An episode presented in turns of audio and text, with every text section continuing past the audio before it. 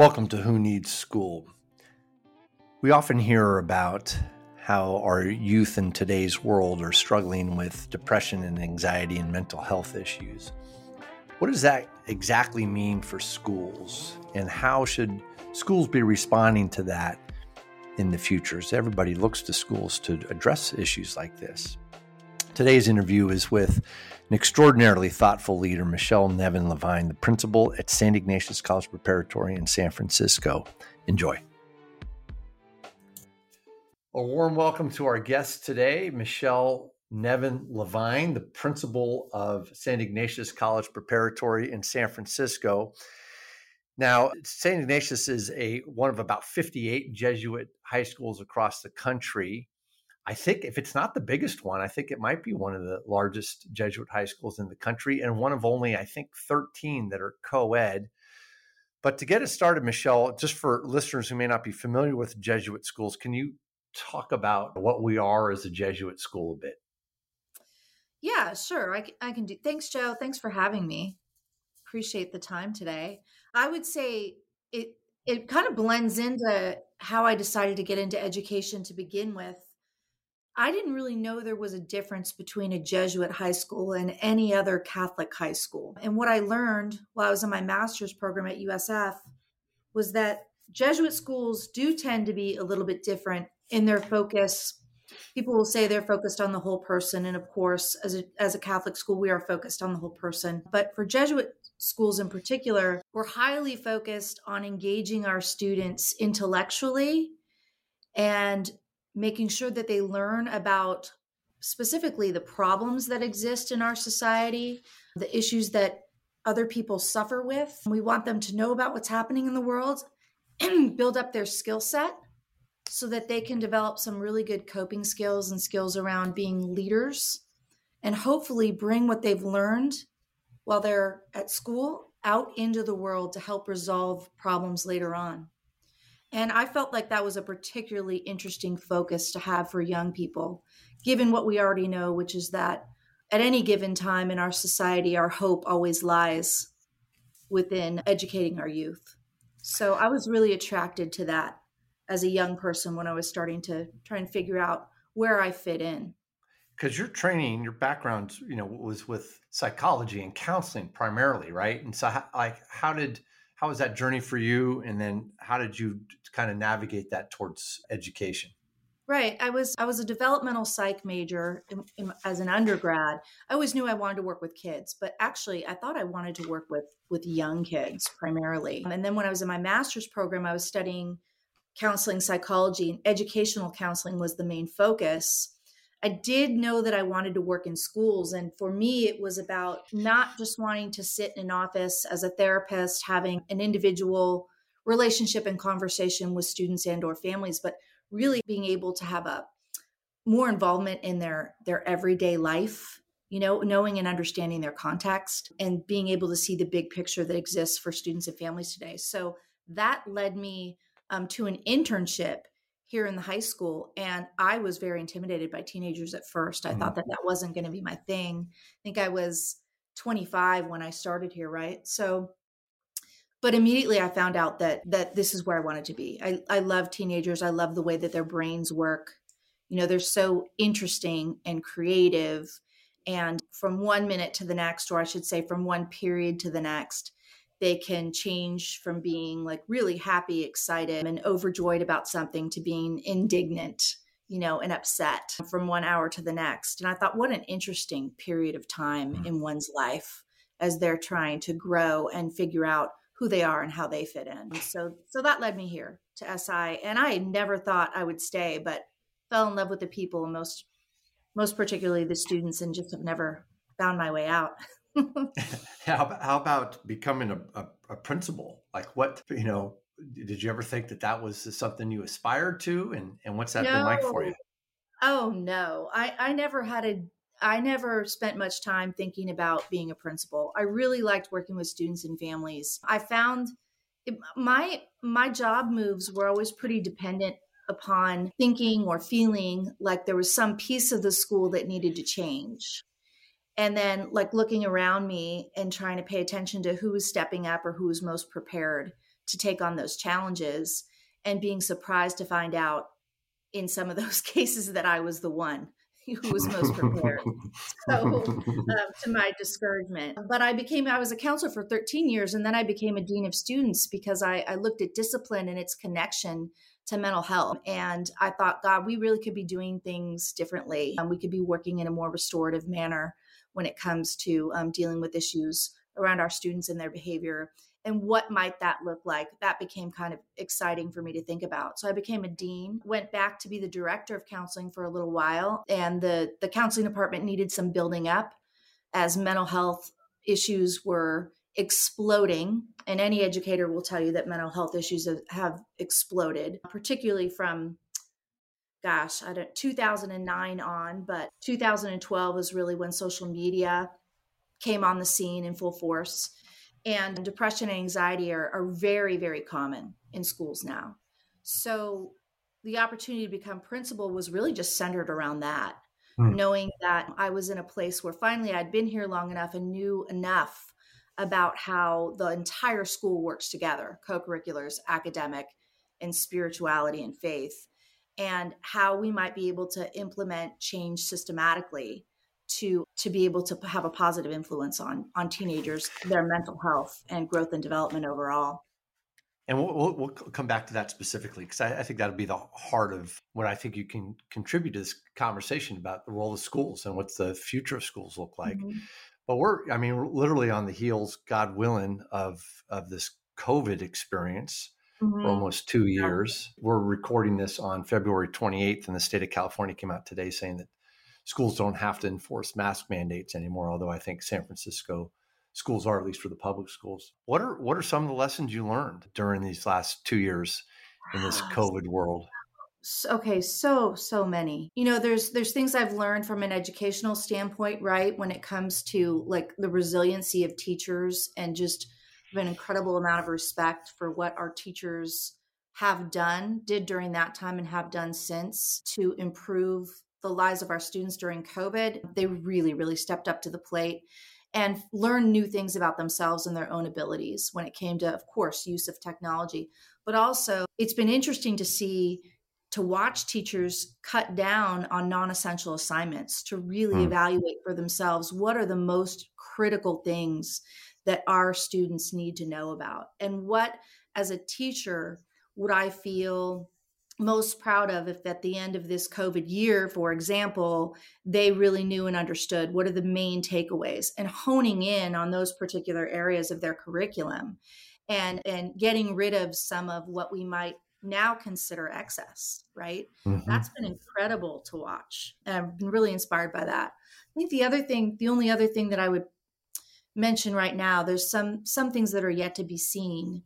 We knew and predicted that students would be socially and emotionally and academically behind, so to speak, as a result of, of COVID. That there's no way for students to to to grow, to be able to grow in the same way that they generally would without the isol- if they were not in isolation, right? So we knew that. But educationally, what I saw was that many students actually did just fine academically like if you're an introvert or if you're a traditional learner, learning online wasn't that bad for you. For those who are really extroverted and where person to person engagement is critical for their learning, it was really hard. Like waking up in your pajamas and turning on Zoom and just showing up was one thing, but then to be asked to stay engaged in your learning was another.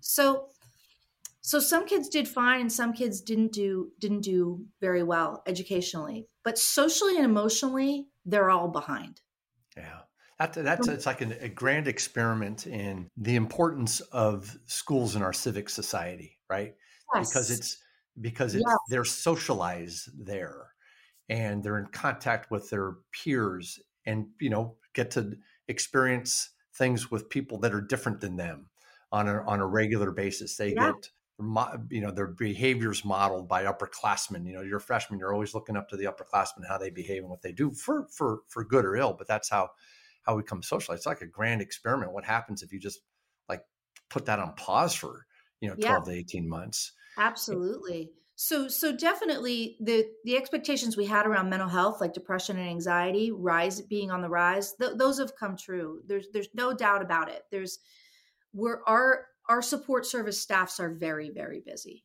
Our coaches and our teachers are very busy caring for the students on a personal level.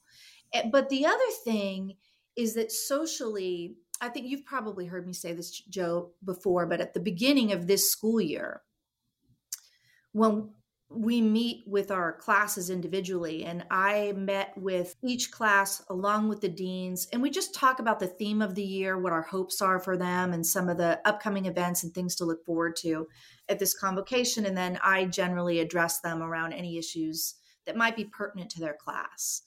And this year i looked out at the juniors and i thought they were sophomores. Hmm. and i was positive that they were sophomores at the beginning of the school year. And it wasn't because they physically didn't grow or mature. They looked like juniors physically. It was because of the way that they were situated, still sitting in homogenous groups, right? There wasn't a lot of mixing. I could point out to the crowd and I could tell you if you said, Where are the football kids sitting? or where are the tennis girls sitting? or where is, you know, whatever, name a club, name an affinity group, they weren't mixing. And that's really, really uncommon by the time you're juniors to see that. And I was able to call that out for them and say, this is not to be insulting in any way, shape, or form, but I can see that things are different already and that they're going to be different. Also, what we have seen for sure is that discipline issues, the discipline issues we're dealing with, look much like middle school discipline issues. Hmm. So they're making a lot of mistakes because they're missing those social cues. There was this gap. And where you you and I've probably talked about this before around like moral development in the teenage yeah. years and we kind of move from a place where you're mostly concerned about yourself and like am I going to get caught? Will I be punished? And that starts to move towards a place where your moral development kicks in and it's it sends you messages like it's not it's less about how is this going to affect me and more about i don't want to hurt anybody. Mm-hmm. right? So we're seeing that it's taking a lot longer to to for because of social reasons for for us to help them to know grow and understand into in, in a place where they know how to treat each other. So and, there's and a lot of middle school issues all that you got to kind of wonder if you're good, if we, you know, can backfill that emotional immaturity. Like, what, will they know. ever recover? Right? You know, is there yeah. is there just, you know, is there this when they, when they're 35, they're going to be that group or something like that? You yeah, know, yeah, I know. Is there going to be some arrested development around that? And and I and I hope not. You know, I wouldn't be in this business if I wasn't hopeful that we could, you know, that we could help to institute some change and inspire kids to grow and learn. And there's been a lot of that that's been happening. But I'll just say it's nothing that overly concerns me. Uh, the mental health stuff over concerns me a lot. The moral development, the social development, I have to believe will come over time and just yeah. at a slower pace. So I want to go back to something you mentioned just to, to dig into it a little bit because I think it's it's one of the interesting lessons from from this time. You talked about how our, our teachers were really able to adapt and mm-hmm. you know like you mentioned specifically that they were able to cut out some non-essential stuff. Right. Um, can you either expand on that or or something else that perhaps you've seen as teachers had to pivot and pivot quickly at the beginning but over that longer stretch of time how that you know that experience could potentially change how you know their pedagogy and how they deliver the curriculum? Yeah I, you would I think that what we anticipated at the beginning of COVID, as we saw that teachers, even our teachers who we most we would not have expected to be able to pivot, as we saw that they could do it, we thought, wait, maybe this is really something that we need to latch on to, right? That as soon as we get back into teaching uh, in person, we need to offer lots of spaces and places where kids can grow online. I still think that's coming because we know we have talented people who actually love teaching that way. But we definitely grew to understand that now is not the time. Now is the time for our teenagers to keep them in front of us as much as we possibly can. So we have very few online offerings, Joe. And I had expected that by now we'd we'd have more. Would see like, hey, we can do this. Let's just do it. It's really efficient. I think we will in the future because we already know how to do it and we'll be even better like in the in the next 5 years but we're only going to do it with people who who can actually teach that way and students who who enjoyed learning that way and we will certainly not allow for anyone to do that full time does that make Yeah. sense Yeah, it makes total sense. And I and Mhm. that, on the on the student side, I know of some students who actually did better Oh, yeah. academically. And part of it might have been it. I think people probably worried were the classes watered down, or they're a little bit easier, giving kids a break because of the, the under the circumstances. But I, I also think that they weren't thrown into the social tidal wave that high school can be, or their brains Yes. are on on fire socially, and they're d- d- distracted from their studies, where they were kind of forced to hone in and actually complete their Yes. assignments and study for tests and all that kind of stuff. They had more time for it more and, and less distractions. You point to that you know and you're absolutely right. One of the things too is that let's just say and I, you know that at the by the end of sophomore year a good percentage of our kids i won't give a percentage but a good decent percentage of our kids have experimented or dabbled in use of marijuana and or alcohol or other drugs right? That covid definitely delayed that. Yeah, it's Yeah. a really good thing right? Yeah, yeah, it definitely delayed that. And when those when those things are introduced into the teenage years for kids who who certainly kids who have mental health problems or develop addictions that is absolutely what gets in the way and derails them from their hmm. academics. So i do think that for some of our kids that delay has been really an important one and a helpful one and help them to stay interesting. in their during that time yeah Now you you mentioned you know one of the uh, opportunities you saw in becoming a principal was to help the school kind of grow and evolve in terms of its mental health, and that's Right. maybe, lack of a better word, it's been your your platform or vision as the leader of the school. And I, and I want you to you know to, to speak specifically to that, but also find I always find it fascinating. You know, the uh, people will point to schools as the elixir for all problems, right? So if there's Yeah. some some social issue that needs to be dealt with, well, it, it has to happen in the schools because it's the one it's one shared you know universally shared experience that That's that right. uh, we have as, as citizens of this country. So what what do you see the role of schools being for uh, promoting students, you know, resilience and mental health? And, and Yeah. kind of building those factors, and what's you know how specifically do you see us uh, designing that at, at the high school level? That's a that's a great question. So I'll I'll go back to when I first got here, Joe, which was 1995, and I worked with you know what seemed like a big staff at the time, but I think there were about eight counselors in the school, and the school is a little bit smaller. Um, but now we're you know 1505 high school students and we've got 18 people on our counseling staff. And no one up there just walked out of the classroom or a coaching position to be a counselor like in the past. We used to use like hey you're a good person you're great with kids you can listen. You certainly you know we used a lot of bright people to fill those roles and now you absolutely have to have some experience in training and counseling to be a counselor at our school.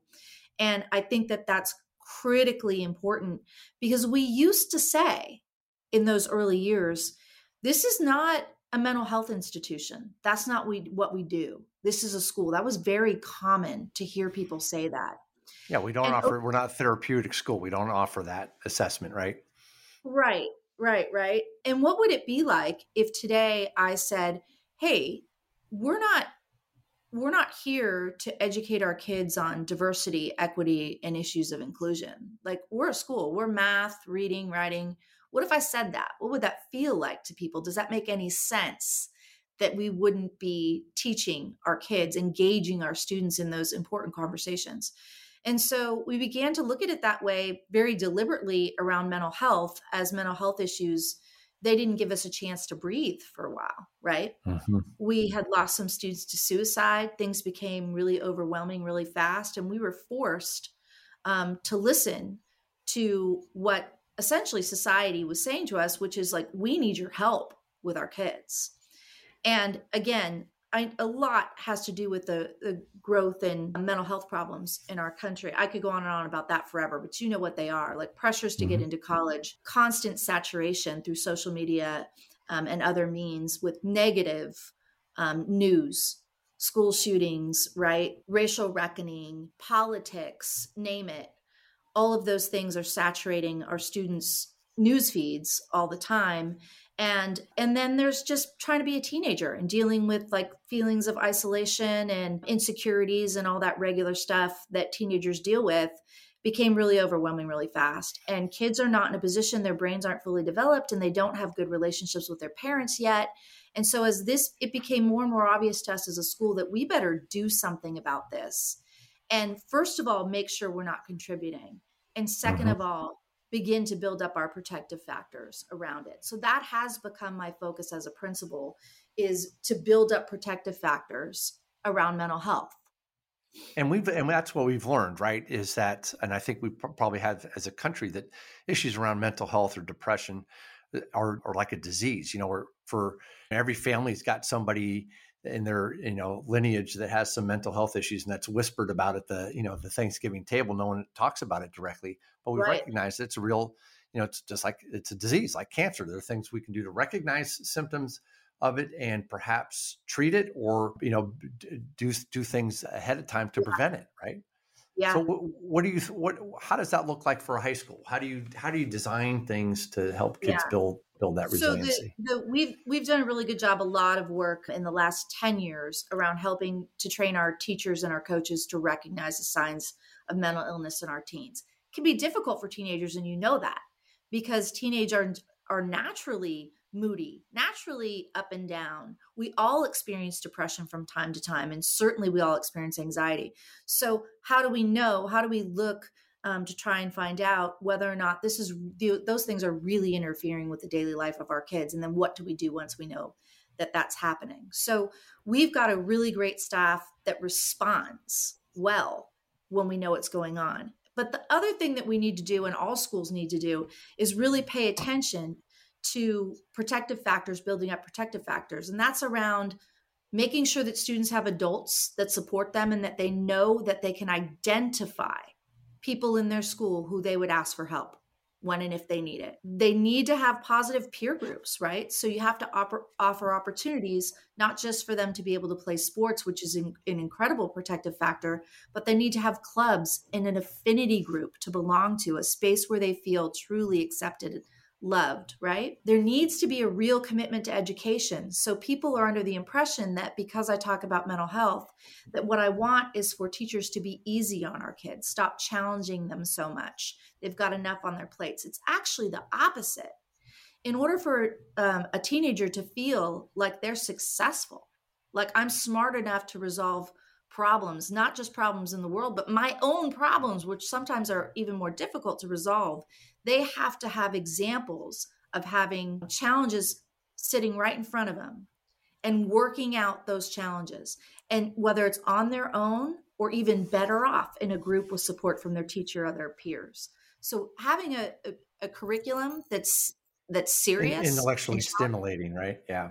Yes, yeah. has to be, absolutely has to be. And then in general, having a positive school environment. So that means they should always have events to look forward to. That's hard on adults so I think in hmm. schools, you know, adults give up on that quickly because it's absolutely exhausting to plan fun and safe events for kids that keep them engaged. But it's really critical so that they have not just pride in their school, but a sense that they belong to something eh, to and to some people. And for us, that that's St. Ignatius College Prep. Yeah, and what, what are some of those? Like, can you highlight that with some of the examples? Like, what are some of the things you and your team have designed yeah. specifically to to you know create a social atmosphere for kids to belong to right so in every uh, during the, the freshman year every freshman takes curriculum which is basically social emotional curriculum through their wellness class and that includes mindfulness practices hmm. right so mindfulness has become really really important particularly for our teenagers helps them to slow down be self reflective and teachers are teaching that daily to our freshmen. And then again we we rather insist that they have co-curricular involvement and then our teachers i mean i'm sorry our coaches are encouraged and supported in professional development so that they can learn how to help to build up self esteem in our kids and also that can help our kids to avoid issues that come up all the time around sports that might look like bullying or that might look like racism and other things. How do we cut down on the things that really hurt our children and get in there feeling a sense of belonging at their school? again i mentioned we need they need to have adults to look forward to and they need to have a really solid support system so people in the counseling department who know what they're doing we've got three trained and licensed therapists so it's no joke they consult with us as adults so that we know how to help our families and then they work directly with families and students who are most at risk can't ignore the faith piece of I, I, I sometimes i avoid faith in things I know I don't know who's listening to your podcast, but I have to say that for us, faith is really critical. It serves as an incredible protective factor. That that feeling of communion with your peers and with adults and a belief in God or even if you if you're not sure how you feel about God, but we're helping our students to move towards a place where they can feel connected to something bigger than themselves is incredibly helpful when it comes to mm. mental health. You also, you and your team done a great job of, of creating some events that I think of like a, we call it casino night, and that's not the official word for it, but you, know, you get right. 1,400 kids on, on campus simply to have fun. You know, mm-hmm. we, we it gets so serious these days, and there's so much pressure to, uh, get into a great college and you know how that's going to pave the the path for your rest of your life and all that jazz. High school can, it's okay for high school to be fun and probably yeah. should be, and how important that is as a social, emotional human being to to have have fun. You guys have done a great job of creating those uh, events, and I, and I think sometimes people think that's by accident, but it's I, it's really by design. Yeah, it's by design. It's deliberate, and it's exhausting. for the adults, not for yes. the kids, right? Yeah, that's Absolutely. the. And of course, they're involved in the planning and all of that. They they're involved every step of the way. Our student council and and our affinity group members, everybody gets involved, which is fantastic. We but were. No, I think uh, you got to have some fun stuff to do. I was uh, really impressed the other night. Our oh, both of us attended a Black Student Union showcase. It was the 50th anniversary of us having a Black Student Union here at SI, and I was so impressed with the the dance routines the students did. What I was most impressed with is that the students choreographed those. What you know, the, the, wasn't some adult choreographing the, the dance routines. It was the student, primarily one student, but you know, it was really um, very impressed by that.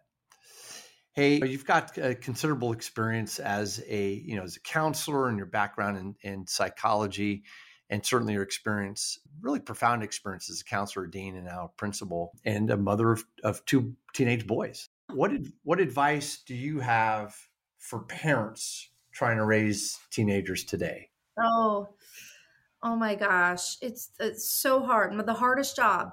Being a principal is not not easy, but being a parent is harder. And there's probably a lot of things that I say. It's it's everybody needs to hear something different, right? And it depends on the kid.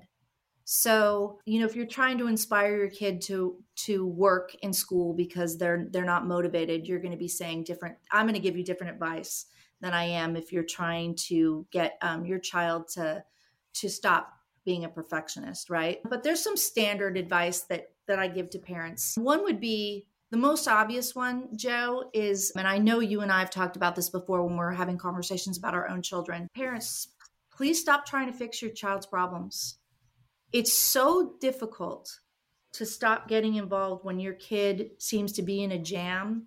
I think our natural instinct as parents is just to jump in and protect them. And it's it's really harmful And as they get older. You really need to um, think more about what you're you're allowing for your child to learn on his or her own. I say to parents at the beginning of every year, I have a son at this school. He is a junior, and I pray that he will experience setbacks here. He will get a bad grade for sure. He will he will get cut from a team and he has like these things have happened to him and they're very painful and they're hard to watch. But if he doesn't experience setbacks here, how is he going to know that he can survive them? Mm-hmm. How will he know what to do and who he can depend on, where he can go, how he can bounce back if he doesn't have those experiences in a safe place and high school is a safe place for him. So I really mean that. That's that's the number one thing I say. The mm-hmm. other, I, will give you two more. How's that? You can cut me Perfect. off if you want.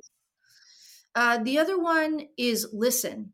Doesn't that sound basic? Like listen, but when our kids come home from school, and they often do, they don't come home like joyfully in their teenage years to tell us about all the wonderful people that smiled at them that day, right? That's not the way it works. They'll talk about a teacher or something that was unfair. They didn't even tell us this was going to be on the test, et cetera, et cetera, et cetera.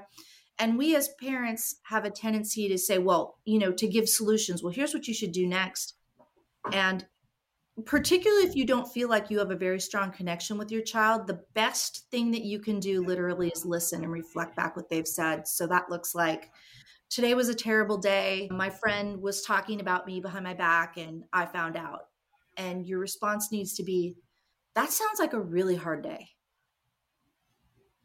Not well. Eh what did you do to cause her to talk about? No, just who was it? I'll talk to him. Right? Yeah. want to know. I want to know who, who hurt my baby. Right? Yeah, I want to know right. why, and I want to be defensive, and I want to build them up. But you don't actually build them up with false, making false statements about yeah. who they are. How do they view it? What have they already tried? When it comes to resolving that issue? And do they even want your advice? But we tend to just jump right in and try, or right we'll tell stories about our own life, right? Yeah. nobody, nobody, I can't believe this, Joe, but my kids actually don't want to know about my teenage. Not yet. They will. They about anything I've learned, yeah. but they they want to know that I can hear them. You know yeah. that I'm there for them, and that goes a long way. I find too that the on the on the listening piece, it has you know you're the mother of two boys and, and two of my three were boys, yeah. and all we got out of them for four years was yeah I got it you know that's it that's it and yeah. it's ask, asking the questions you know really asking yeah. questions that do kind of penetrate those things a little bit and to get them demonstrating engaged. some confidence in them right like that's a big one for me that's a big one that I'll say is if a child seems like they, they don't have a lot of confidence in themselves and how they might be able to resolve a particular problem or issue that's going on and let's say it's not a serious we're not talking about you know that there this is a child who's having suicidal ideation. I'm just talking about you know a child who's struggling in general. Demonstrate or even if they do have a mental health issue but it doesn't matter. Demonstrate you have confidence in their ability to get through it. And that's often hard too but i pull up examples from like i'll say to my oldest I remember when you were in preschool and I actually never thought I would drop you off one day without you crying. But you hmm. you did it. You did, right? Like that's a that's a dumb example, but pull up examples from their past where you know that they've overcome something that's difficult and make sure that you acknowledge to them, yes, life can be really tough, but so are you. Yeah, and that's a good lesson for parents because when you're dropping him off every day and he's crying, you actually think he will you will never drop him off without him crying, right? How are you going to get through that? But you do, right? You do. yeah, yeah, yeah. Yeah. And then I guess the last thing I would say in terms of advice, and this is they're all hard, is model it. So whatever you want for your kid, that thing that you really want for them, you want them to have friends like you feel like they're they don't see themselves as the center of of the problems that they're having in their social relationships for example. You just really need to check yourself and make sure you're modeling that mm-hmm. for your mm-hmm. child. What kind of a friend are you right? Do you forgive? Do you ask for forgiveness and apologize? All of those things like model it right? When i get home and I've had a rough day, I have to really fight from not grabbing for that glass of wine, right? But I don't want mm-hmm. my kids to learn that the way to cope after a bad day is to yell, I've had a terrible day, and then guzzle wine, you know? yeah.